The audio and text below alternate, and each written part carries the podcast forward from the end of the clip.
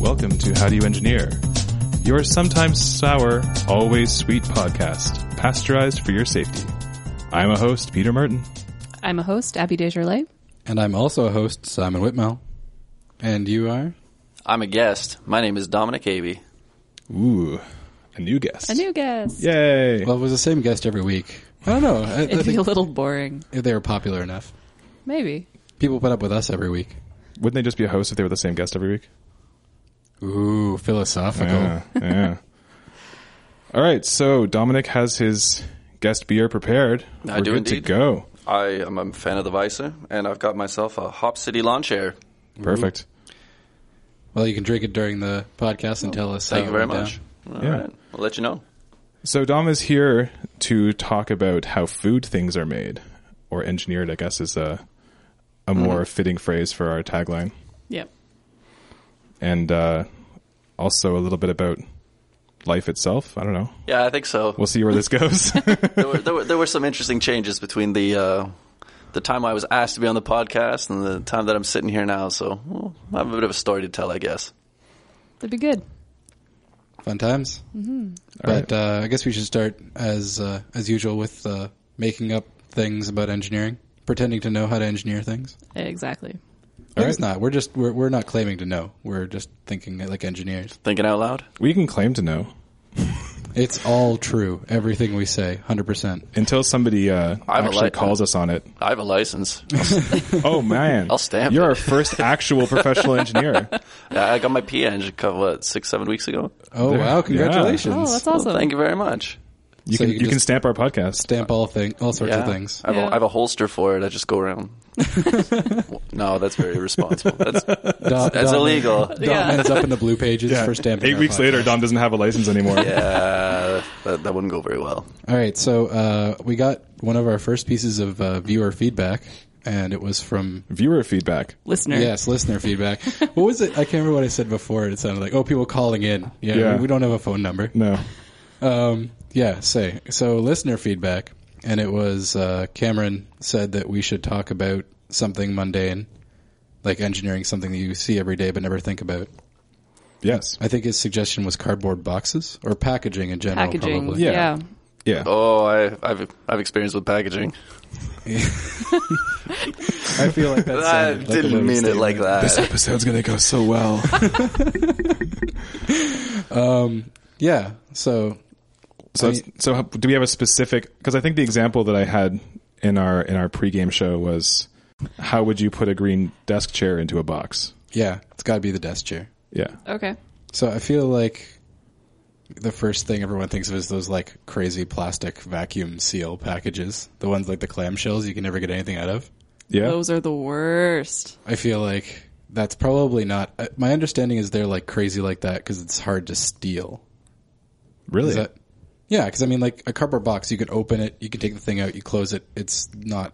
You can't really see that it's been opened. but they're nicely rounded. You could pretend it's like some sort of growth that you have that no one wants to talk about, as opposed to a, s- a box under your shirt is quite obviously a box. Yeah, but inside the like clamshell is like an RFID tag or something. Oh, okay. There I we think the clamshell is mostly about showcasing the product.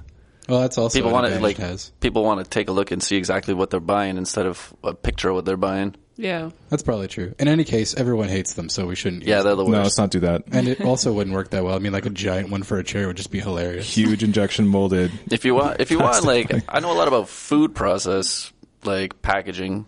If you Okay. guys want to talk about Yeah. like, Tetra packs, you guys want to talk milk bags, you guys want to talk boxes. Could we of- could we tetra pack Cereal. a chair? Because that would be awesome. um, y- I don't know. Packed- There's any packed- number of things you could do, I Packed suppose. It's uh, office chair in natural juices. So are we? Are, okay, here's a here's a question for you. Are we going to start where we've started in previous episodes, where like fundamentally we start from not having cardboard and we have to make cardboard, or are we assuming that we can go to the cardboard store and buy our cardboard and then it's just a matter of making it the right shape, or like what, what are we starting with? We start with the seed of a tree. you got to milk the cow first, man. Are we All right. oh, okay? Are we sticking with the with the chair? Actually, I think it, like, going with a food package sounds good. Yeah, Pick- okay. Pick a That's food. What- What, do we relevant, want yeah. to package? It's apropos. as So a food. I, I would say because something if you guys are curious about, I could maybe lend a lend us some insight. Give us some Oh, we're legitimate gonna have- answers. this is going to be like not one of the ridiculous ones. No, this is going to be serious business. You could you could package maraschino cherries if you want. I don't really care. Okay, so I want individually packaged clamshell maraschino cherries. So to individually package the maraschino clamshell cherries, your first issue is keeping them clean. oh, okay. Yeah, because you can't really vacuum pack them because they're kind of squishy, right? Well, vacuum you know, vacuum packing is fine, but your packaging has to start clean because any surface that's touching your food stuff that isn't clean when it starts Okay. has so to, this is- has to- and has to resist being cleaned afterwards as well. What if you grow cherries that have A bottle around them already? no, no, no, no, like oranges? like they have a, they have a thick skin that you don't care about. You just discard. Oh well, That's just then you're annoying. not. Then you're not. you, pack- you well, then just- you're not. you so much- hybridize oranges and cherries. That's like natural packaging. Yeah. Yeah, like more bananas. Yeah. So you're not packaging so much, you're just bundling and tossing them in a box. Well, I'm talking about like soup. I, you're laughing. I've, I've been drenched in soup. I've been drenched in brine. I've been you name walking it. uphill both ways. But uh, no, that's okay, Tetra packs I find really interesting because I I feel like that's something that's way underused. Tetra Pak is actually the biggest supplier worldwide of food packaging. Just like they make, and like I want to say something like seventy percent of all food packaging. Is, I didn't realize Tetra Pak was a brand name. Oh yeah, Neither did I. Oh, It's they're huge. They used to own- it's Tetra and Alpha Laval, which is like the biggest supplier of dairy and dairy products, and as well like motors and valves. oh, that's So quite they used the to they were combination. mer- they used to actually be merged. okay. Uh, they unmerged again, and te- so Tetra and you have Tetra and Laval, and then there's kind of two sides of the business, and they pretty much ran the food industry for a while. wow. That's really cool. So the thing with Tetra Packs, uh, or the reason why they're so good, is because they come from a roll. oh, Like those juice boxes come off a roll, Yeah. and they're just cut and folded and Yeah. done, and it's all done cleanly at high temperature. And the um, the juice boxes that come off the line can actually be sterilized a- afterwards as well. so it's like it's like food origami. Yeah, actually, that's probably the best way to say it. That's awesome. And Yeah. so, I yeah, think- they um, the a lot of the, that's why a lot of people start. You see, like baby food in pouches. Yeah. pouches are cheap. Pouches cost you like a tenth of a cent because they come off a roll. I feel like now Hmm. we should just package everything in food origami, not No? just general origami. Everything in Tetra Yeah. Packs. Well, no, I want, like I want my chair to come in like I don't know a big swan, and then I unfold it inside as a chair. We Yeah. need a cool brand name like Fugami. Ah, Yeah. no, but that's see, that's that's Uh-huh. Marketing. still food. We need just like I don't know. Okay. Uh, I have a I have a little side story that I'm going to steal from another podcast. Ooh. I'll, I'll try to put it in the show notes when I remember what it was. Um, I was listening to a podcast and they were talking about the origins of many of the foods and food packaging that we encounter every day coming from the military primarily yeah. and the influence of the military on food and food packaging, especially preserved and shelf safe foods, but also things like Tetra Paks, which were originally developed f- by the military for food.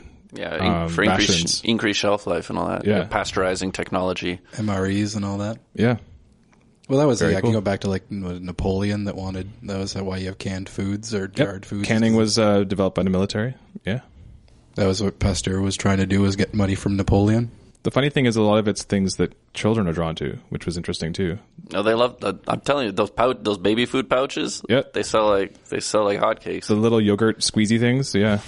That's what I gotta say. Maybe it's not just children because I was at the grocery store the other day and they had uh, like applesauce, but in a squeeze tube. And I was Oh, like, I, ha- yeah. I haven't thought, man, I want applesauce in a long time, but I did then. but now it's now it's in a squeeze Yeah. tube. yeah, it's like space applesauce. so if if they have if packaged portable yogurt is gogurt, then is packaged portable applesauce g- gapple sauce? Gabblegoss. Just go sauce. go I like sauce. go sauce. Yeah. Oh man, Well, you, well, you sprinkle a little meth in there. Uh, Whoa. wow, go sauce. he does marketing too. the first pack of applesauce is free.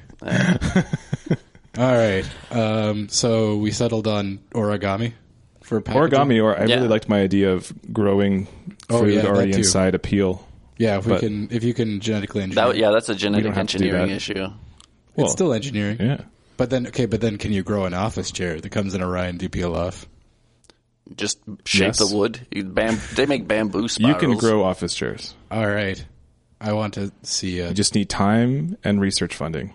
yeah, a that's- lot of everything comes research down to that. funding. Yeah, pretty I'm much thinking everything. Bamboo. Start with bamboo. Grow it into a chair. Oh Yeah, grow it in, grow it into a shape. Yeah, I feel like a lot of things would be done well if you just started with bamboo. Plus, bamboo grows really fast. Yeah. They used to torture people by strapping them to the ground and having bamboo seedlings like grow up into them. I remember my seeing that gosh. on like MythBusters. That was crazy. Yeah, like supposedly the, you can almost see them grow. Yeah, Wow. Wow. Oh.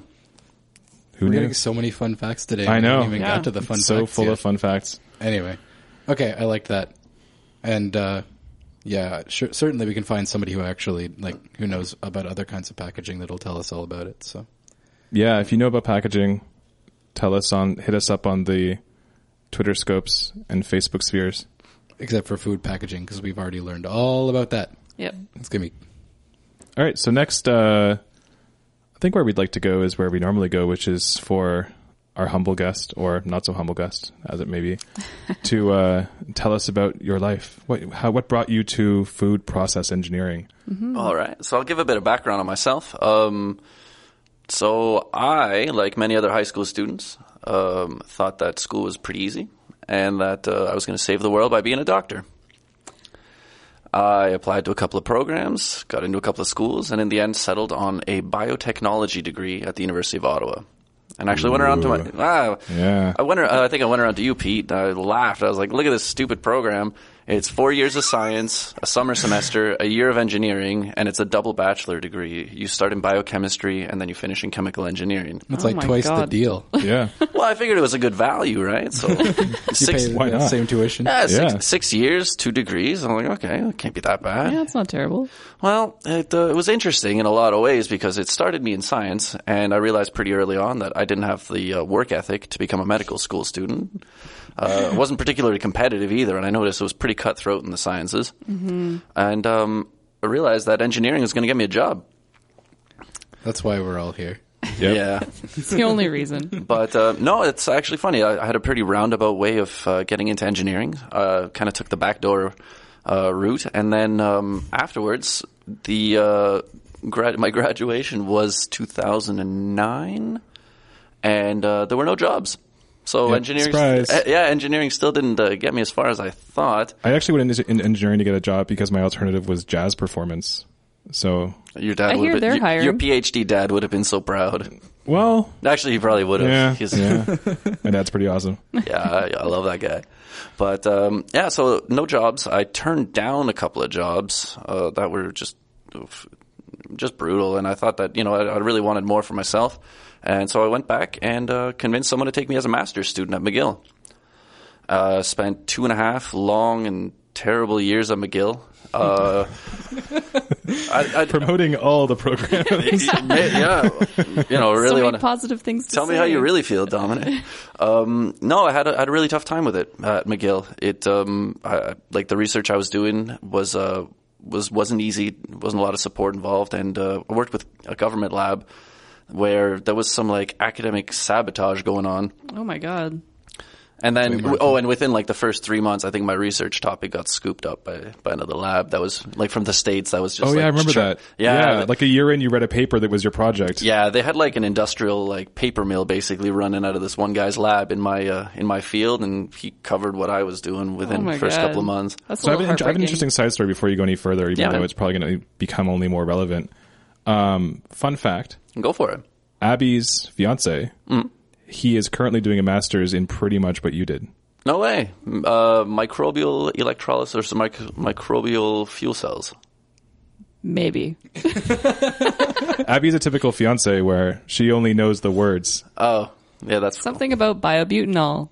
Something about efficiency. Something about climate. yeah, that's close enough. I'm not a chemical engineer. The one thing you'll need to know, well, butanol. I don't know what's so much about bu- butyric acid. Smells like dirty feet. That's So, good to know. I don't know if your fiance ever comes home. Dominic's bank fuck of the day. He's gonna make me look bad when we finally do get to a fun I fact. know yours is going to be Yeah. lame. Oh, But uh, yeah, so I had, I had a tough time in a master's degree, um, and I kind of uh, decided to pu- stay the course. I wrapped up my research there, and then um, moved. Uh, yeah, moved from Montreal back to Toronto, and within about a month or two, found myself a job in automation engineering. Which, um, is what I went to school for. yeah, I guess Yeah. what you went to school for. Um, I was supposed to learn PLCs and I never did. no way. I uh, had no idea what I was getting into.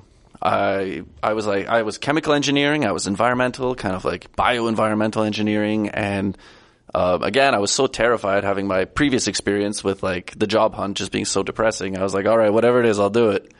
And uh, I used to always say that the two things that I am very uh, I guess bad at or particularly um, s- how do I say weak or weak points I guess in my knowledge were computer communications and electrical and electrical engineering. It's not a job interview. You don't have to No, I say know. that like it's it's things that you're you're challenging No, no, yourself to but this is- this is- improve.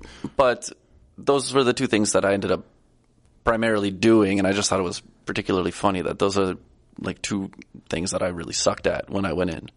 but fair. um, no, I um, so I basically went into food process engineering, and um, my company was uh, they called themselves an integrator, and their job basically was to take a client's idea or a client's um, vision or or even just a broad outline of like I want to make yogurt. And um, they always have that voice. It's- They really do. Having worked for a company like like the, like that sort of uh, uh, idea incubation, yeah, there are a lot of customers that come in. Well, especially when they're like, Greek yogurt's a thing. We should make it.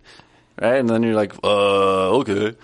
But, uh, yeah, so these guys basically, um, uh, they know all of the, the people who, you know, weld the pipes and, you know, buy the motors and everything. And you basically put it together and automate it and program it. And it's all done with PLCs. and um, yeah, it's stuff is um yeah. At the end of the day, you end up with what looks probably usually like a, a kettle or two to mix your stuff and a pasteurizer, and then you dump it off to a filling machine, good to go. And Are the filling machines like a standard thing? Like filling machines are there's processing and then there's packaging and the packaging is kind of what we talked about the packaging side is something i didn't deal as much in and it is mostly like kind of a black box issue as far as like my job goes because those machines are really complicated Yeah, it always seems like you watch the machines going and they're like putting stuff in bottles at an Yep. un- unreasonable rate. yeah, they're they always going- just slow it down on how it's made or whatever, so you can That's exactly physically where I've see seen what's all this. happening. Yeah, the stuff moves crazy. I was recently working at a plant where they're making soft drinks, and they must be filling 100 cans a second. That machine is just flying, and they're they're filling cans like they're coming off the line so fast. You can't. And I mean, you're the, the reason why I say it's a black box. Like you need to be a me- like basically a, a high precision mechanic to to work on those. You're working with tolerances on the order of like millimeters or less. You're into like aerospace tolerances because you're going, things are moving the so stuff fast. is yeah the stuff is moving really fast and you're dealing with you're dealing with like liquid flow issues right like how do you even- how do you even get how do you fill a 355 mil can in you know what what's a hundred and like a hundredth of a second basically then you're into fluid dynamics, which is just Yeah. black black magic. well Yeah. I, I dealt with it we bought a bunch uh, of guys with famous names who came up with some constants that seem to Hmm. work and go from there. I divided by 3.13 and all of a sudden everything worked. So that's going to be the constant now. The Simon number. Yeah. well the romans used three so Yeah. you're doing a lot better That comes up a lot actually in engineering. I, from my thesis, I came across um, a concept that had been taken to a more heuristic level, at least by my supervisor. That was literally that. It was for this algorithm. There's an exponent. Usually, the exponent of two is effective. So most people just use two, but we don't really know why it's effective or what a better thing is. But just use two. And then his PhD thesis was maybe two is not always the best way to go. Maybe we could do something else. Official title. Yeah. Maybe two. Eh, just two in a bit. No, I mean like it's in. Uh, I went to school for interface design, and there was an entire. You could take entire classes on heuristics. It was all just like, well, people seem to like things that look like this, so design things that look like that. But at Yeah. that point you're almost into psychology Yeah, no, for sure. It's it's, it's just the the science of making the best guess when you're dealing with people. Mm, yeah no kidding But yeah, you're not guessing. Well, you're guessing when it comes to fluid, but you're not. You're making educated guesses. Yeah. yeah, they're high precision approximations Yeah, as, as opposed to when you're trying to do like the flow of people, then th- th- you can't do fluid dynamics nearly as well with them. But at, you'll find at the workplace, at least when I was there, like y- we didn't really work in that kind of precision. Like food processing, um, again, you're kind of you kind of go with whatever the people are selling, I guess. If like we dealt with a filler once, and it had been filling wine, and we're like, oh well, we need one for chocolate syrup, and this one was cheap, so we bought it. Well, wine and chocolate syrup don't feel the same way in a vacuum filler. I can believe that. Right, and uh, actually, we we expected that the the chocolate syrup would flow a lot more because we were going to be he- filling it at seventy or eighty degrees Celsius, and um, didn't behave the way we expected. So we ended up with huge issues with uh, fluid friction and Right. viscosity. Yeah. Because I guess the, like the chocolate sauce would have solids in it and would be No, no solids, just a lot of sugar. oh See, at that point, your rec- HFCS, that stuff is everywhere. at that point, your recourse should just be convincing your customer that they don't actually want to use chocolate; they want to do wine. Yeah, yeah, that's uh, that would have that would have helped. Yeah. Th- th- that would have helped because and the, the funny part there is too because you're testing it, you're testing with water because water's cheap. You say, oh, it works fine with water. It'll be great with the chocolate syrup. yeah Yeah, Uh, not as much. In my experience, water and chocolate syrup are not the same thing. Well, Yes. again, we again we were expecting it to be a lot better at 80 degrees. 'cause Okay. the stuff will flow a lot more at high temperature, but No. like again the dynamics change and you have uh, well high precision parts basically you need millimeter accuracy and we weren't getting it So then, what do you do? Like, what's what's your recourse if you buy a thing that's though cheap, probably still expensive, and you're faced with a situation where it's either not going to work or requires a whole lot of retooling? Do you just suck it up and deal, or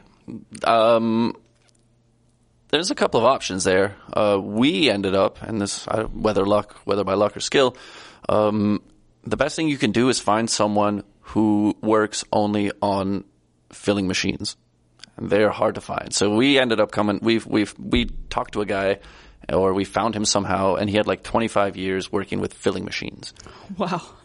right I and guess so once you find a niche something that you're good at designing Mm-hmm. Yeah. So once you find a guy like who knows what he's doing and has like worlds of experience, he's like, ah, I've seen this, right? Like what you really need is what you really he's like need a is guru? You go to mountaintop, Yeah. and, and you find the filling machine guru, and he says, "Ah, yes, chocolate." he's like, oh, I, I have seen chocolate, chocolate in syrup the through a clouds. vacuum filler. Oh yes, You're gonna need special filling heads, and you're like, oh, now I see, right? But like it, honestly, it comes down to experience. Having like um like a mechanic or a machinist or you know a filling expert.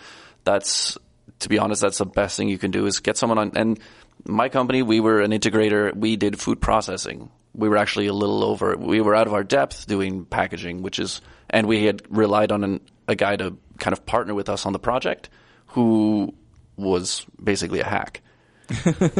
So that's you know, and, that, and that's and that's really where the experience gap comes in because you, you know you can't be an expert in everything. It just Yeah. doesn't, doesn't work that way. And so you really yeah, like the best thing you do is if you don't have a guy on your on board who knows yet, find a guy on board and pay him whatever he needs because that like, that kind of experience is so valuable. and then try to learn whatever you can from him while he's in the building Yep, that too, because that's you know, and I guess a lot of the um, a lot of the stuff has to, like I, I guess you guys do this with the you know the kind of engineering you do, especially, but like everything, if, if you prepare it properly, it'll like it'll like it'll run its course well. So I think a lot of the like if you can, the more work you can do without being on site, the more work you can do in preparation, the the better off you are. Because if you if you get on if you get on site and you don't have a plan, or you you know you run into a hiccup where you're like, oh well, our filler is the wrong filler. Like that's that's something Yeah. you should hopefully you should kind of figure out ahead of time, um, and before you even get to that step. And once you're in it, you're in it. But the, the there are a lot of things that you like, and this again comes from experience. You got to look out for and avoid at all costs. Like, h- so how far would you go with a system like that if you're setting up a? Uh, you're saying before you get on site, you'd be setting up a test setup and you're where you're working. Would you have a whole line set up before or individual chunks or? No, it wouldn't. It wouldn't necessarily do that, but you would be talking to a guy who hopefully knows what you're making. So he says, "Oh yeah, I've done this before," or Okay. you know what I mean, or he's selling a machine that's specifically designed for that, or you look it up yourself and you say, "Well, can you use vacuum fillers for viscous products?" And then you know.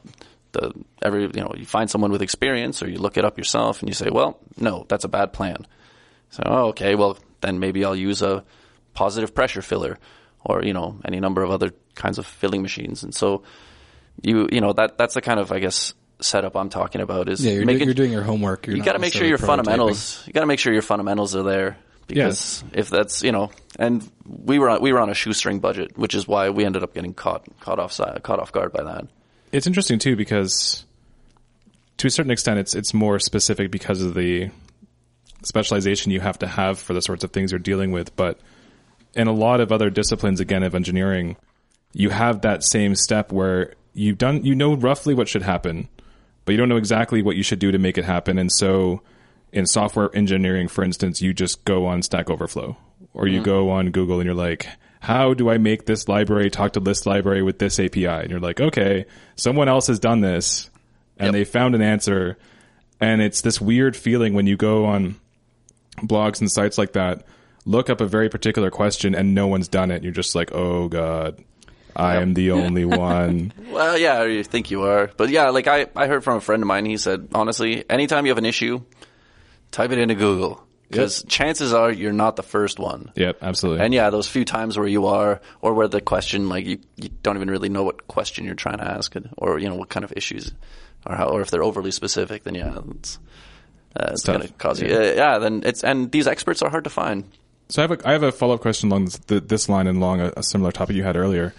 My understanding of a lot of what your company tended to do was go to factories where they didn't actually have in house specialization in these particular types of fields or um, particular problems, and you would consult by basically showing up and solving their problems, so they didn't have to have somebody there to do it themselves Yep, and I that's the- find that kind of interesting because it's almost like there's this whole ecosystem of companies who hire outside contractors to come in so they don't have to hire their own people that can fix their problems but then you have to hire outside people to fix their problems because you don't have your own specialization in house and then those guys are maybe going to go find some other guru on some other mountain to be like some guy I got contracted to do who got contracted by someone else who got contracted by somebody else needs to know how chocolate goes through nozzles and then they find the nozzle guy and he's the There's really the, only the end of one. the chain. Yeah. Yeah, and I've you know I've been on projects recently, so I've had so I've had two jobs now in this in my career. One of them was with this uh, food process integrator, the other one with uh, chemical engineering, like a food process uh, consulting company.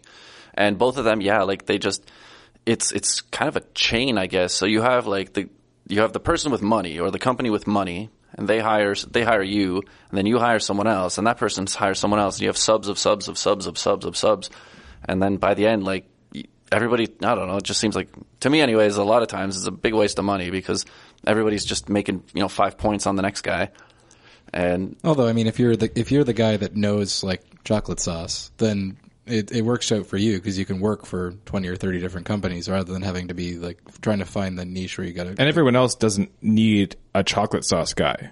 Like if you're if you're an engineering company that does food things and Doesn't you get- everyone need a chocolate sauce Now guy? Speak for yourself, Pete. okay. That's no, but fair. I mean, like, no, it- that's fair. No, it's, it's like no, you're not as the chocolate sauce guy working for one company. You're probably not going to be you like y- your knowledge isn't going to be utilized every day.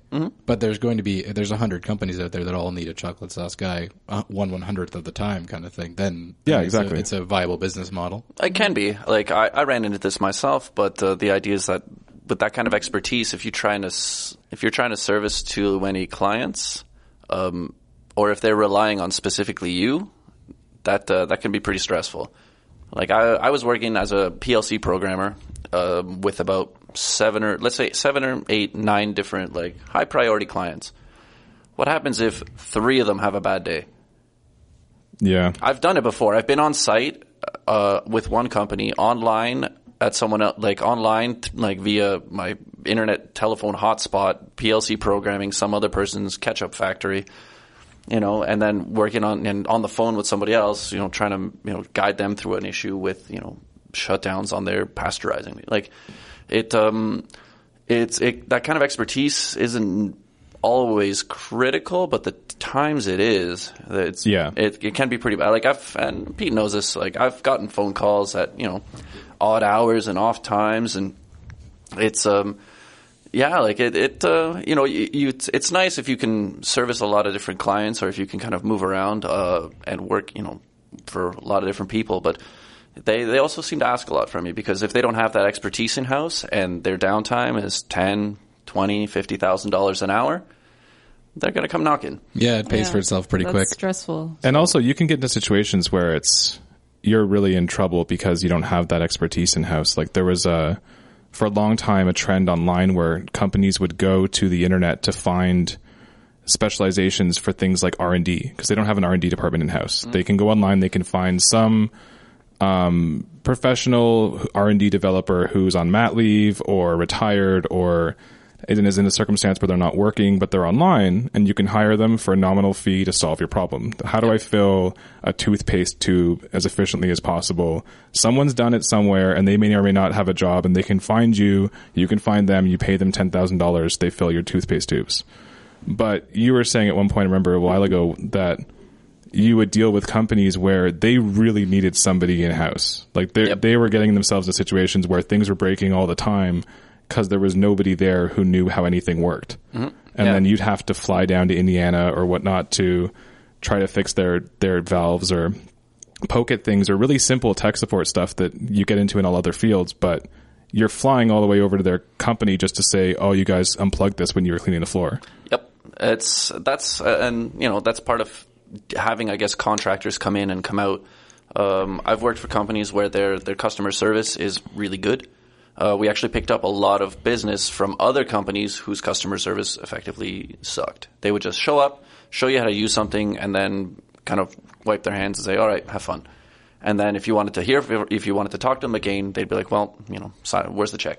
Basically, they, they, they, they wouldn't. s- And I started to empathize a lot with more with that because I did a lot of free service calls because people didn't know, like they didn't have the expertise uh, in house and they just didn't, they had a sophisticated system uh, in their plant that they had nobody, nobody knew how to use it or nobody knew how to fix it when it broke down. Nobody knew how to diagnose it.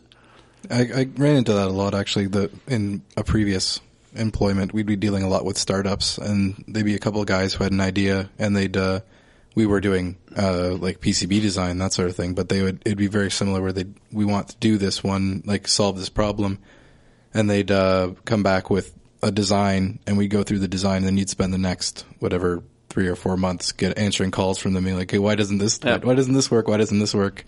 And it's like, well, at that point, you probably could have gotten way better just by getting somebody who knew what they were doing from the get go. Yeah, and I think it's to me, anyways. I, it has a lot to do with people just cheaping out on on, on engineering.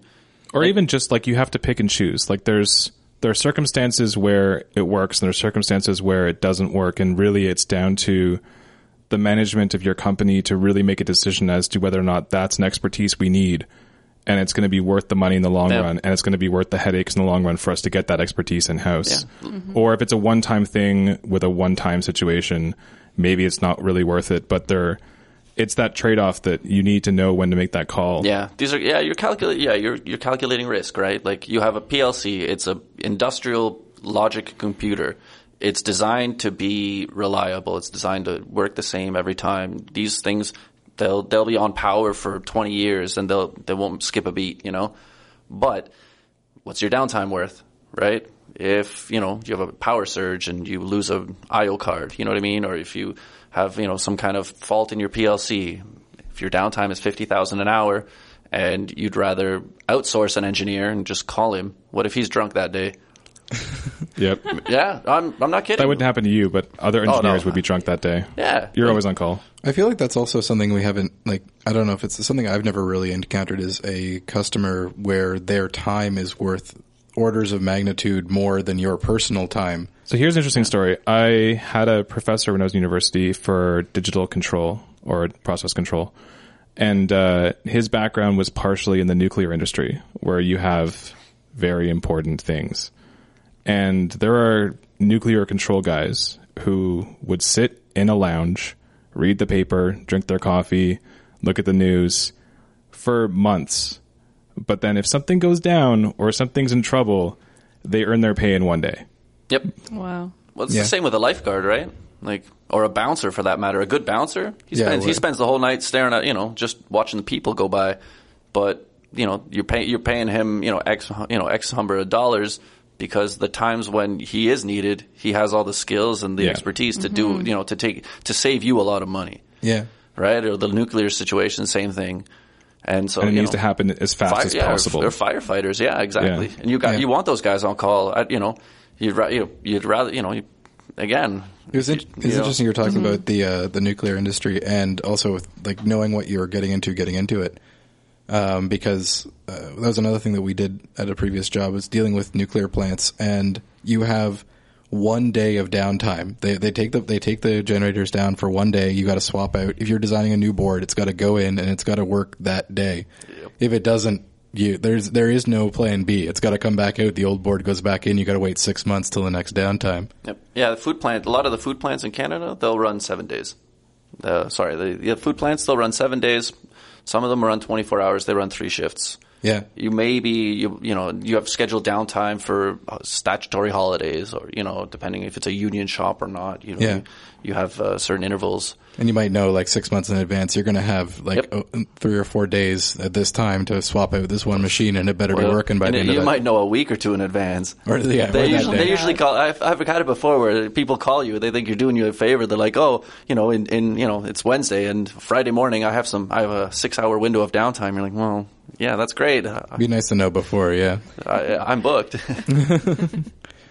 So um, we co- we kind of uh, wandered a bit there, but uh, you, Yeah. you, so day to day, you're t- you talk about doing um, like heat calls and emergency calls, but uh, w- Yep. what what did like the day to day look like? So um, the day to day, like, I've, so I've had two jobs now in engineering. Uh, one of them more on the consulting side, and the other one uh, more on a technical side, I guess, as a, with this integrator company.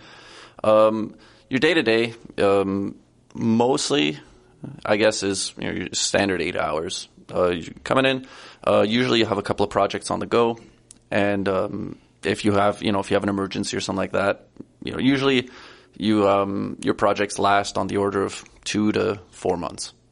All right, So that way, you know, if you if you miss a day because of a service call, it's not going to set you back too much.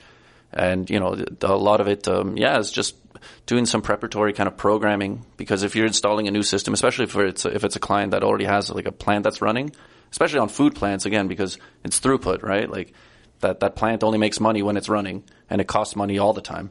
So they want to be they want to be making food, you know, as, as many hours of the day as they can. And yeah, like um, yeah, so you, you'll end up with service calls. Um, I would say two to three days a week, you'll probably end up on a service call. So maybe half or half, on average, let's say half a day, two or three hours or something like that. And then uh, the rest of the time, yeah, you're, you're programming projects. So if you have, you know, a new pasteurizer, uh, you have your PLC programming you got to do. You have your IO lists and your safety documentation. Um, you got to, it, it's a pretty long process. Uh, you kind of get the hang of it, you, but you usually kind of start with an IO list as your Bible and then just work from there in terms of uh, your programming. and I- then the I- last part is user interface, which I think is something you were talking about earlier yeah. because we, we did all of our stuff with uh, HMIs, uh, human machine interface uh, screens, so touch screens basically. So I think like w- we here have a general idea of what PLCs do, but maybe like how does a PLC talk like between what's between PLC and food? Okay. If you- so um, a PLC is a is just basically a computer, or if, even just uh if you want to think about it as like logical circuits that you can program, and these circuits either um, switch uh, outputs on or off. So if you want to think of it as um, yeah, basically let's say ten electrical uh, outputs. So you have um, ten electrical voltage or power sources, and depending on what, how you program them, those uh, outputs are on or off and then it's up to you to decide what you want uh, those electrical signals to activate or deactivate. So if you want, for instance, you can have your first output trigger a valve, or your second output trigger a motor, and And those valves would be like it would be a valve in a pipe that's got wine in it, and Yep. a motor is driving a pump that's pumping the wine through the pipe, that sort of thing. Absolutely right. And so, and then if you want, you know, if you want your valve to open or close, you can put water in. You can, you know, you can leave. You can close that up again. And the uh, PLC, this logic computer, basically takes inputs from the environment or from your touch screen and uses those inputs to decide what to do with the outputs. It's it's- it's sort of you're, you're taking what you would have done before with wires and switches and, Mm-hmm. and actual logic gates, and you're turning it into into software Yeah. and or logic with gates, people. right? Like at some point, Yeah. when at the initial stages, it would have been a guy with a switch, and the guy's job would have been when this happens, you twiddle this switch. When this thing goes boing boing boing, you twiddle this switch, and you turn this to five. and Yep. Yeah. Actually, a lot of it, yeah, is replacing human effort. yeah, a lot of automation is just a hu- replacing human experience with gizmos and duty duties. Mm-hmm. I mean, e- even now, like you have you have an option between a valve cluster and a flow board. So a valve cluster is basically a group of valves that can take, let's say, three incoming pipes and three outcoming outgoing pipes and reroute them any like in any combination. Well, you can also do that by actually actively rearranging the connections on the pipes by hand. So that's a flow board. So it's, it's usually on a it's usually on a board in front of you, and you just take you know two ports and connect them with a hose or with a, with a jumper Yeah. but you know that's au- the automate. That's that's using human effort. So you have um, you have to pay somebody to do that. Yeah, it it's takes why- mo- it takes more time. That's why we don't have switchboards with like ladies who plug in your call Mm-hmm. yeah, like, and by hand and there's anymore. human and there, you have to take into account the human error involved, yeah. right? And so and even then you have fe- you have feedback switches that can hopefully catch human errors, for instance. But yeah, like even now those technologies persist. It, if if you don't have the money for uh, a fl- like a, a like a I guess a group of valves, like a like a valve cluster. You you you get a flow board and you just have a human being do the valve arrangements for you, basically. Oh, cool. So what's like, what kind of scale are these uh the like a PLC that you'd be working on? Is it like is it a PLC controlling one machine like you have one, is it one step of the process or is it one big PLC controlling like an entire line or It all depends on the, I guess the, how how powerful of a PLC you're using. Um, we like I, I went to one plant and their whole plant was on one PLC. That's cool. I, I, it seems really It's scary. I, I think Yeah, that's I think that scary. was a bad idea. like if that thing faults or fries, like your whole Yeah. plant. If you spill brine on it, Yeah. then what? Or soup? yep. Soup. Damn you, soup. Yeah, really. My password was drench in soup. la. it's never been the same. People are going to steal Um, yeah, all like- of your money now. You you want a measure of redundancy. yeah, Right. But it's all scalable, is what you're saying. Like it's it, the number of inputs and outputs you buy a PLC based So- on how many how much IO you need and that sort of thing. Um, usually the uh, there's a lot- little bit of onboard I/O, but most of the stuff is done with cards.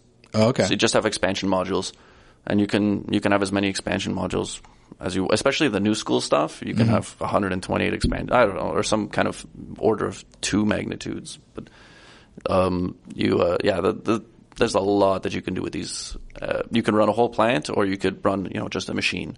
The packaging machines we were talking about earlier, those really complicated ones, they usually have their own PLC yeah, okay, that makes sense. because that's you know they're they're they're reacting to such small like variations in you know and they're they're using stepper motors to make sure that you know you're you're aligned every time when you're you know making your cuts or filling up your your levels.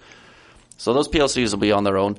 The um, yeah, the other processes they don't need quite as many. So valves, val- a valve is one output, right? If you Yeah. want fee- if you want to if you want a feedback on it, you can tell whether or not the valve is open or closed. For instance, that's an input. You know, usually you have 16 outputs and inputs on a on an expansion card, and you can tw- 20 of those gets you gets you a lot of action. Yeah, you can control a lot of stuff with that. Absolutely.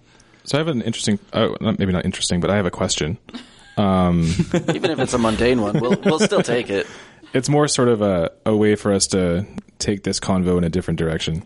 Go for it. I'm wondering about so this that's a really good explanation of what you were doing in terms of controlling things and how when you have a factory in this case a food factory and you need it to do things automatically which people see all the time on shows like we mentioned earlier um, how it's made where Or you a see food all sort factory, which you just said. a food factory food factory. It's a show. yeah, really Yeah, on the Yeah. Food Network. It's fantastic. I don't have TV it sounds like Oh, a well. boy band. Food factory. Food Factory. anyway, sorry. I, so wow it's, no, it's great I, like, and I got a new boy band so I'm good to go um, I can really bring this back to my thought process yeah so um, what happens in the greater process? Like if you take one step higher and you look at a factory that has things that go in one side and food that comes out the other, how does that process work? Because I'm interested in how you can relate that process to people in their kitchen. So like if, if you, you you're a factory and you're going to make ketchup, Yep. what do you buy and then how do you make ketchup? Okay. because that like in, the, you were talking about the the low level you need computers that control valves and tubes and pumps but in the higher level like what is the overall process you're trying to achieve ooh, ooh, can we talk ice cream? oh yeah Yes, that- let's specifically. okay yeah Call back to Screw- episode one. yeah no more ketchup Sure. we're doing ice cream Okay. nobody likes ketchup anyway. I've made ketchup. It's not that bad. It's just tomatoes and sugar. Have you made ice cream? Yeah. Okay, so how do you make ice cream? Because we we made it up ourselves on episode one. So So with ice cream, um, ice cream ice cream. Um, you, yeah. so, I don't know. Your you just your main ingredients basically are cream and sugar, Right. and then you just need to We got that much right at Yeah, least. see, I said that. Yay. yeah. yeah, and then Abby or for the whatever win. flavors. Um, most of this stuff is just mm, like you, you buy in skids, and then uh, I, I most people use like humans beings to kind of Do you just go to like the Depalletize the- this. but you, you don't just like go to Longo's and be like, I need seven skids Nope. of cream. Like, I, I don't know where you get industrial quantities of cream, like in a skid, for instance. That's but too bad. your knowledge is sorely lacking. But yeah, this stuff usually comes in in Didn't mean to skids. offend you. Yeah, so you have like a thousand, like um, basically one cubic meter, like a meter by a meter by a meter. You have these skids that come in, so a thousand liters of high fructose corn syrup, and or a thousand. That's a big one. Yeah, that that stuff. Like I said, that pretty much everywhere. Yeah. But um, yeah, you just mix uh, you mix them together in a kettle with an agitator, and then you probably have a jacketed vessel. Where, What's that? A jacketed vessel is one where you can run like hot or cold water uh, around the outside of it in um in a, I guess in the kind of mid space between two layers or two shell layers of a kettle, Oh, like a jacket. right? Okay, Getting so so I was a little off base with the bathtub. No, It's kind of. It's cold. It's my well, mom's No, first you do take a bath. Yeah, first Oh, yeah. you take a bath, and then Yeah. you go and you get a jacketed vest. Bathtubs are where you make cheese. no, I'm not- my cousin, my mom's cousin did that. Oh, that I, I don't even know how Did to you feel scale about that, that. process?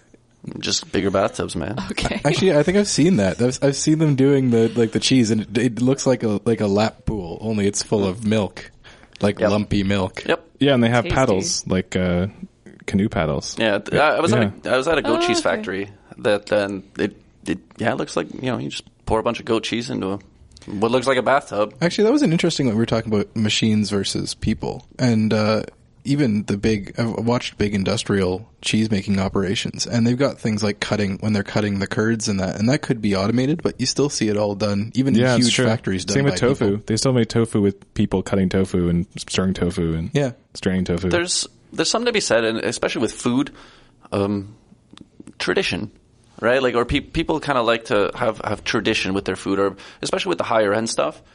Uh, ma- Having it made by hand isn't, qu- you know, like uh, maybe you could do it a little more quickly or cheaply, but there's there's a there's a kind of a tradition involved, and it uh, it really adds it can really add something to the company so it's or like to the uh, to the to the marketing? product.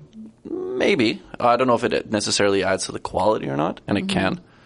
But um, yeah, like I know that the, yeah, there's times where I, I know che- there's cheese factories or cheese making plants where they use the same brine, uh, and they've been using it like there's places in Europe where they've been using the same brine for hundred years, let's say. They just kind of like kind of fill it up again, I guess, or you know replenish it. Mm-hmm. But it's that brine that gives their cheese like a specific flavor. Oh, there's So- like yeah, the, like the sourdough in on the west coast where they say they've been using the same starter for whatever. Same with al- a lot 150 of years. alcohols. Yeah, Like, or- beers are yep. always done whether it's naturally fermented or not, and they have a specific essence because of where they are and the sorts of yeasts they get. And the All same the with lambics. scotches are always a specific water from a specific hill with a specific rock and With the heat. cow poo and stuff that goes into their water. Ah, that it takes me makes- back. Yeah, But no, that's, That's uh, interesting, There's something yeah. to be said for that. Yeah, and I think the I, I think it would be sad if the human element was taken out of uh, food completely, because I think that, um, and I, I, I joke about this before, but like industrial food is gross. uh, in like industrial quantities of even delicious things are are inherently disgusting.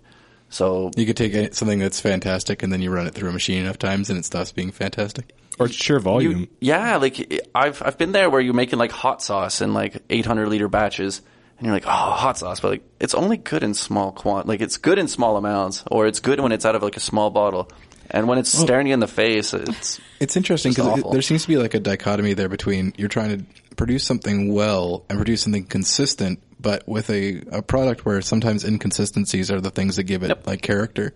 or or even yeah, with like or you're trying to you know your, your margins on food are low.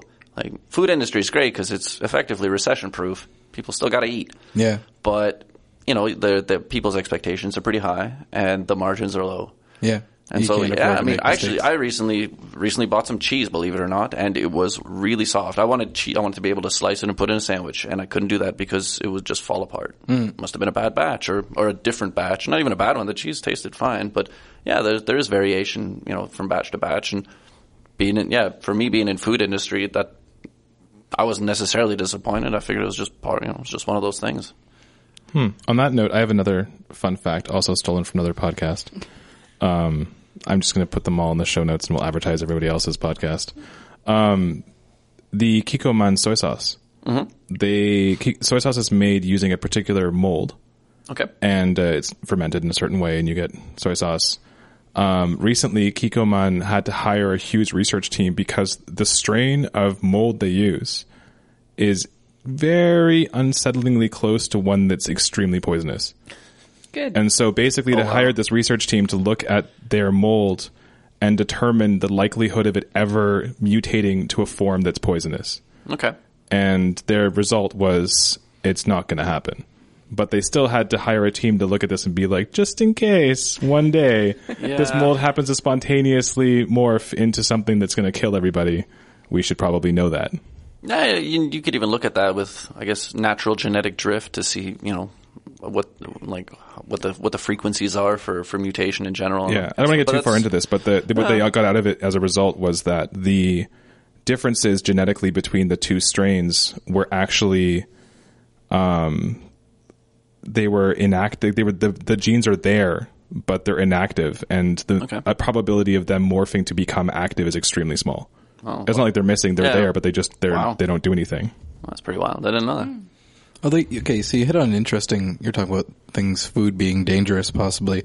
Um, did you ever encounter like situations? we- We see recalls all the time on food and Mm-hmm. people being afraid. Is that is that something that you encountered in your work? Like we're having to worry about whether you're you're keeping things safe. I mean, it seems like safety and cleanliness and that is going to be at the top of everyone's list. Yeah, um, that's not something we had to deal with directly. I know that there were times where we um, we would monitor a process and say whatever you know, like, or we'd go back and look at the records and say whatever whatever came out from these last two hours, like can't leave can't leave the house. Because Mm, Right. something had gone wrong. or- Yeah, but um, I can't say that we we had that many. Uh, no, I can't say we had any issues with. How with, easy like, is that? Like, it, like I'm sure there's a lot of processes in place that protect everybody and keep themselves and safe and Yeah. healthy and stuff. But how easy is it for something to go slightly askew and all of a sudden you poison everybody? Uh, it's one of those whatever can go wrong will will go wrong thing. Like especially for me as Murphy's a Law yeah, in it's- action, yeah. it- especially as a programmer, you try to put in fail safes, right? Like you're trying your best to make sure that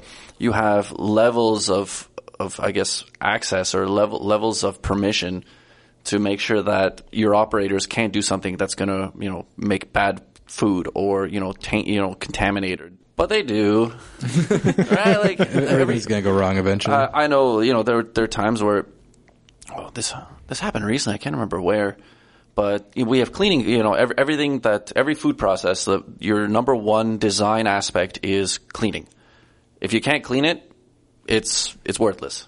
So every food process needs to be uh, set up in a way that you can run. Uh, we use caustic to clean, so you use caustic chemical to run it through high temperature, high pressure, and you got to be able to clean it but you know that caustic either gets stuck in the pipes or you know if you have ac- if if your caustic can get to those pipes that carry product that means they have to like you have to keep them separate you have to make sure that there's never caustic in your product yeah, you got to flush it out completely and have amount of time cleans and it. so a lot of instruments involved in that, a lot of uh, a lot of interlocks and fail safes. But you know, if uh, you know, if, you know, you, you give a maintenance uh, person aspect or a access to you know manually trigger certain valves, you know, to for you know maintenance purposes, and they don't you know log out and remove those accesses, and the operators start playing with it. You know, it's come up before, yeah, where you know you gotta or you know you, we had a guy where he dropped a screwdriver into a into a, a big bowl of hot sauce, like a big kettle of hot sauce with you know 500 liters in it. The- oh man. I mean, fir- first of all, I mean you can't let that out the door because it's. Con- I mean, you're still gonna pasteurize it afterwards, but you can't run it through your. Now it's screwdriver flavor. well, that's gonna ruin your pump. it's It's, special edition. gonna ruin your pump. Well, Talk about yeah, yeah, getting yeah, true. screwed. Oh my god. Nailed it. Bam! Oh, bow, bow, bow, bow, bow. But um, no, we've we've like my the clients are, are the ones who who deal with that. And Oh, okay. and we s- like we set up a process for them. We give them the tools to make safe food products, and then it's really up to them to to do the diligence to to make sure that whatever they're sending out is is good product. Right, right. If you drop a screwdriver into a vat of hot sauce, do you have to go hot sauce scuba diving? No, you just dump the hot sauce. Like you just dump your product. Well, that's not exciting. I don't know. I guess in engineering, like the least exciting option is the one you really want to go with most of the time, isn't it? Yeah, I guess for safety reasons. but no, I mean, even getting back to the packaging thing from before, like f- food is cheap. Like food is really cheap. Like we're drinking cans of beer. How much? How much? uh, How much do you think the beer is worth out of out of this can? I uh, seventeen cents. It's pretty good. It's probably twenty. Let's see. It's it's probably it's got skills. The, be- the beer is about ten percent of the value of Pete a can. should go of a on the can. prices right. How much? How much does a can? How much does a can cost? Oh, the can's nothing. It's less than a cent. No, Oh, the can is fifty cents. Oh, man. The packaging is more like Ruined for the beer, legacy. especially for beer. The packaging is way more expensive than the actual product. Well, especially 'cause it's got like all the like it's got not just a can, it's also got to be Labeling. coated on the Yeah. inside and coated on the outside. There's all kinds of crazy stuff that goes on. Mm. Beer, yeah, beer is water, sugar, a bit of time, you know, with with some yeast involved. Don't tell brewers that he said that; they're going to be angry. But but those those ingredients are cheap. Like Well, I guess that, that's Yeah, it's actually true. that, that gets back to your thing you were saying. It was like the human element. It's like yeah, the, the process is really simple. Then getting the the variation you can get when you add the human element Mm-hmm. is amazing. Yeah, yeah, but I remember, yeah, I remember seeing that there was it was like a, the beer Bible or something. That uh, the packet the packaging is more expensive than your product, probably yeah, by around fivefold. Bottles bottles are a bit cheaper than cans, but uh, yeah, cans of beer, fifty cents out of out of your dollar for a beer is probably going to the can. That's why they start to do things like put wine in Tetra packs because Mm-hmm. wine bottles are expensive, and if you can make put wine in Tetra packs, it's not going to change the wine. And if you're not worried about people judging you, well, yeah, there's that. I mean, I would never judge anyone for having wine in Tetra packs. drinking wine out of a bag, yeah, you could drink worse things out of bags. So the reason we don't have beer in Tetra Packs is the carbonation. Like, would it just like balloon and explode? yeah, I imagine it would. Yeah, mm, yeah, yeah, that's probably it. We should try. I, I, that sounds like an ex, an exciting experiment. One, one juice box full of beer. You could do pouches like pillows. I mean, look at the the soda streams. If you don't use the specific soda stream bottles and you don't add your flavoring after it's carbonated, it explodes everywhere and things get real. Did you find this out recently? No, I have, a, I, have a, I have a friend of a friend who Who learned it had, the had hard an way. experience. Okay. in your house though. Uh, no, no, no, no, not my house. My house is a very controlled atmosphere. Yeah, Yeah, you guys, you guys are pro. If they'd done it in Pete's house, it would have been fine. it's all good. So I guess uh, we're getting Getting on in time. on time, and I don't know any facts. Are we? Oh, fun fact of the day. It's That's such a fun fact. of the week. Um, no, actually, I, I learned this a while ago, but uh, I was searching my brain for a food fact, and uh, the one that uh, came to mind that I really like is, you know, why corned beef is called corned beef? I feel like I should know this. It, it's it's such a weird term. Like, there's no corn, right? Isn't it cornmeal around the outside? No, actually, although that is pea meal bacon. Yeah. Oh. Used to be pea meal, like ground up peas on the outside Okay. of it. That's why it's pea meal Oh, bacon. that's cool. That's like a side fact. It's now cornmeal. But yeah, that's not the fact. The fact is, Don't be in awe of that one, guys. yeah, that's a boring fact. This is the interesting fact. So corned beef comes from the an old English word corning, which refers to um, preserving meat in large granules of salt. Ah, Corningware. Oh, okay, Actually, I yeah, have no yeah. idea. I- I- That sounds like it must be related, but anyway. So corning is a process of preserving meat in large chunks of salt, and the chunks of salt were called corns because in Old English, corn refers to any grain. Yep. It's uh, well, in, in a lot of the world, corn is whatever grain happens to be growing nearby. Uh, They refer like what we call corn in North America is maize, and then they ref- generally refer corns to any kind It's, of wheat it's, same, word- barley. it's the same word as kernel. Yeah. So it could Hmm. be, it could be it could be barley or rye or wheat or whatever. Yeah.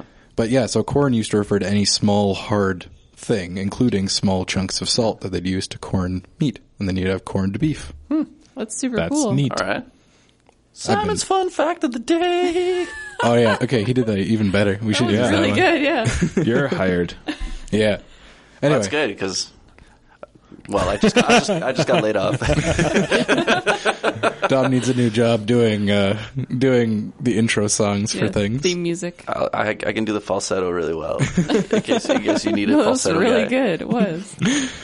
Um, okay, so the, the, that's a good segue. You, you, you've you've just been laid off. Yeah. Um, so what uh, what in the future? What what would you like to engineer? Well, that's a very interesting question because uh, I've done a little bit of soul searching in the last little while. Uh, I think I mentioned. I've- So I kind of started in automation engineering. By the way, everyone, we have new mic stands. That's the weird little bazinga zing noise. You Yeah, they can make Echoey hear. kind of scary, like noises. ghost Yeah. sounds. Every Um, We're gonna have few to look minutes. into It's a that. learning. It's a learning experience. They're Yeah. so proud of those mic stands, you guys. We look really professional, though.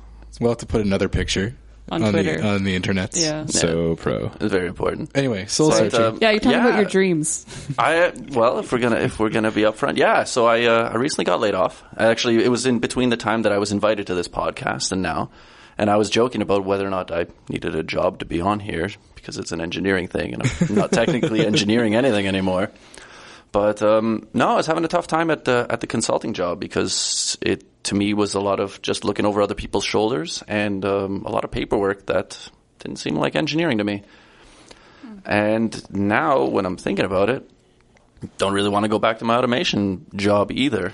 So I've, uh, I've done. I've to, had to think about it a little bit, and and um, not sure if engineering is my passion. To be perfectly honest, I was kind of kind of went ass first into a P-Eng, to be perfectly honest. And yeah, like I mean, I even joked earlier about kind of ending up in engineering from a science from a science degree. yeah. And so I'm trying to really figure out what uh, what part of it I like, what part of it I'm good at, and uh, you know where I want to kind of what I want to pursue to come go from here. Okay. And this gets back to what we had talked about in the first episode in terms of the core of what is engineering. Like, what do you, what do engineers do at the core beyond, like, before they specialize that is something you can apply to all sorts of different fields? Yeah, the problem solving and looking at real world problems. I think that's why I didn't apply to engineering in the first place was because nobody could explain to me what it was. I had a friend who went. I I had a friend who went into engineering, and I, when I asked him, he's also like the least, um, I guess, a language gifted human. Eloquent? being. Yeah, he's just not very good at describing stuff, and he's like, "Oh, engineering is just like doing stuff, man." Not very erudite or what? Verbose. Yeah, Oh my god. He's teaching English now, which is kind of funny. Oh, okay. But Excellent. He had the But- worst spelling. Oh, oh my God. still does. Yeah. Um, I love you, Nick. but uh, no, he, he- I couldn't explain it to me. And uh, for me, I, I eventually kind of got a description for myself. And the idea was that, like, uh, if you're a certain engineer, you have a certain like m- like knowledge or kind of like a mental toolkit, and you use that to solve issues or problems within your domain. So for a chemical engineer, your toolkit has chemistry in it, and you're using chemical properties and chemical knowledge to solve chemical problems All right. right? And that's and that's pretty much all it is. Is like you, you have a you have a yeah your toolkit's in your head basically, or thi- and you know ideally if you're getting a little you know, hands-on work that that helps too. I feel like we're gonna have to do like a side episode one day where we just like what is engineering? Yeah, or Yeah, get, get duh. other answers from folks. But yeah. yeah, like, for me that's how I was able to once I was in engineering. That's kind of what I got from it. So you have like you know a robotics engineer. f- You know, solves robotics problems with robotic solutions with robots, basically, right? So do you think you might take your, your engineering toolkit and apply it to something tangentially related to engineering? Or are you gonna go like right off the reservation? Um, I, I just booked a six week trip to India, so I'm taking the, the esoteric route. All right. no, I, I'm um, I'm not really sure engineering is my passion. Soul engineer. Yeah, something like that. Yeah. No, I, I, engineer I- well being. I'm gonna see if I can at least like tangentially get into um, teaching and mentorship. I think that's something that uh, I've always really enjoyed, and it's something that um, I find a lot more personal satisfaction in. I think a lot of the engineering I did, like I really didn't get a lot of satisfaction out of like, okay, you know, these guys were making, you know, X amount of dollars, making X amount of chocolate sauce and like, gosh darn it, we did it. Now, now they're making more money So glad we made it. right? and I, I just can't, like, you know, I, I don't have, like, the kind of, per, like, I, I take the pride in the work that I'm doing, but it didn't really, didn't really give me any kind of fulfillment or any kind of lasting satisfaction. And I came to a point where I couldn't fake it anymore, and I needed I needed to have that passion to really be good at my job. Yeah. And it really, yeah, it really came. Actually, it's funny. It, all of it, kind of in the last two weeks, really came to a head. And so, I'm yeah, I'm really trying to figure out, you know, um, just because I can do engineering is is whether or not do I whether or not I want to do it is is a different story. And I think that you you really have to want it to to be a great engineer. Yeah, I, had, I have an interesting side story that I've shared with you where when I was finishing undergrad, I was hired by the university to call people coming into my programs, little students, little students, younger students. All those little tiny Oh. students. You're six two and I'm six four. They're all little. Yeah. um, and my job was to basically talk to them about the program. And uh, obviously, you want to bring them in. You want them to be excited. They are already super excited. But a lot of it comes down to you kind of trying to convey to them that passion, like that that need for when you're going to do engineering as an undergrad, especially in the program I was in, you need to really want it. You need to be into it and be all in and p- focused and passionate about it because otherwise it's just not going to happen. You're not going to have the motivation to put in the hours and the work you need to do to get it done. And uh I feel like this is uh, another thing. Like we can, whole other episode. yeah, we should spin off another episode. We got we got what is engineering, and then why why, might you want engineer? to Yeah, engineer? like- Yeah, no, I, I was, And that's- I was one. Yeah, But spoiler. it's a I good wanted to do question. I that, don't think yeah. enough people ask themselves. Yeah. Because, uh, like I said, I I kind of ended up there by accident, and you know, by the time I got there, I realized like, well, there's other things maybe I'd rather be doing. and you don't know in high school. Well, 'cause- No, And even you don't in know univers- ever. Like I, I, I had the same thing when I was in doing co-op terms, and I would be a code monkey software guy, and I'm like, I'm doing the same thing hundreds of other people have done in other places, other times, and why am I doing this? This Mm-hmm. And is not it's fulfilling and at all. not to take away from that either. I mean, if if coding something that other people have coded before, I don't. I I, I I don't. It's a if- question of satisfaction. yeah, you it can make really it better, is. faster, stronger. Sure. Yeah, you can do any number Yeah. of things. But and I, I just think for myself, like I got so preoccupied with finishing this engineering degree that I didn't didn't bother to figure out whether or- you know whether or not I really wanted it, right? Because school's pretty stressful, right? So you Mm-hmm. have, you have people giving you terms and deadlines and things. I feel like And I you put a kinda get lot s- of thought into whether I wanted to keep putting myself through that, but I don't know. like I'm I'm the kind of like I have a like my personality is more of like a persistent one. So I kind of stick to what I you know like I stick to what I I start. Even that master's degree, like I should have walked away. That would, that would, yeah, that's a whole other story. That was a rough master's degree. It, it was it was a rough time, but I my my fo- like my personal philosophy is you know bad choices, bad choices, but you finish what you start, and if you know if you don't uh, if you don't end up using it later, you don't you know at least at least you finish that. You have some personal satisfaction there, and if it's not career satisfaction, you, you can handle that down the road. There's a lot to be said for that. okay, so that let's I think we'll put let's that. finish what we started. Sure. and a good uh, one. maybe we'll we'll circle back again in a future episode to talk more about existential life choices. Yeah, if, if people listening like that ideal feel id- idea, feel free to let us know. and we'll, Well, uh, I Call like in. it, so we're just going to do it anyway. yeah, that's probably true. yeah. But at least we'll know whether people are going to complain ahead of time. Cool. Yeah, all right. So uh, now that you've uh, had a chance to finish your beer, or your uh, your your opinion is still positive, Yes. and Um, that's uh, you want to remind people what was you were drinking. Dom is hard to please when it comes to beer too, so that's saying something. Well, it's all just sugar and water and time. Sugar right? water. right? Like the, the ingredients are pretty fundamental.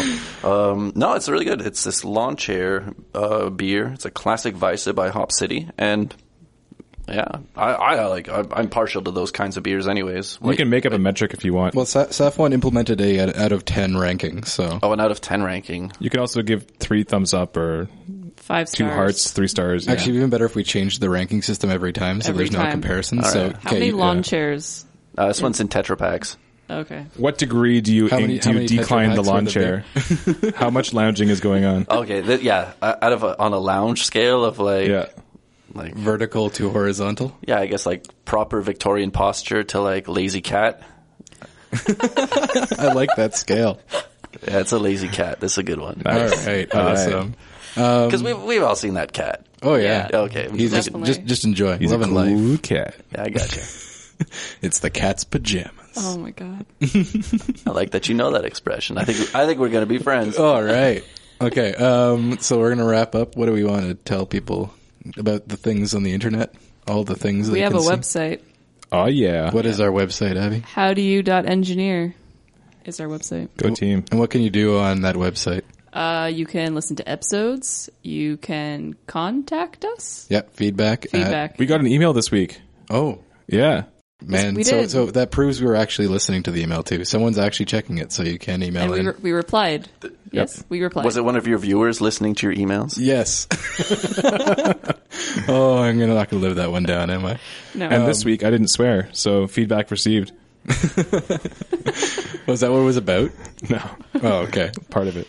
Part of it was about that. All right, and uh, you can also get us on uh, if you want a feedback. You can get us on Twitter Yep. At- At how- how do you eng? at How Do You Eng, and there's something on Pinterest. We still don't actually know. We have pins and stuff. Yeah. We pin some things. Yeah.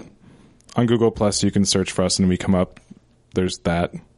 if, if, if anyone's on Google Plus, I got to bite back like facetious comments about Google Plus, but but also uh, iTunes is key. If you rate us on iTunes, I, iTunes, haikus. if you rate us on iTunes, then good things happen, and we can keep making this for actual money. if you think this is great, your more enjoyment. people will see it if it's on iTunes, and everyone Here. loves it. Yeah. Hear it.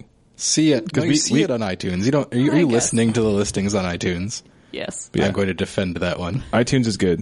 We, All right. we continue to spend our own money, so one day maybe we'll spend corporations' money. Yeah. Someday we're going to have sponsors, and it's going to be awesome. Yep. Mm-hmm. All right. I think that's pretty awesome.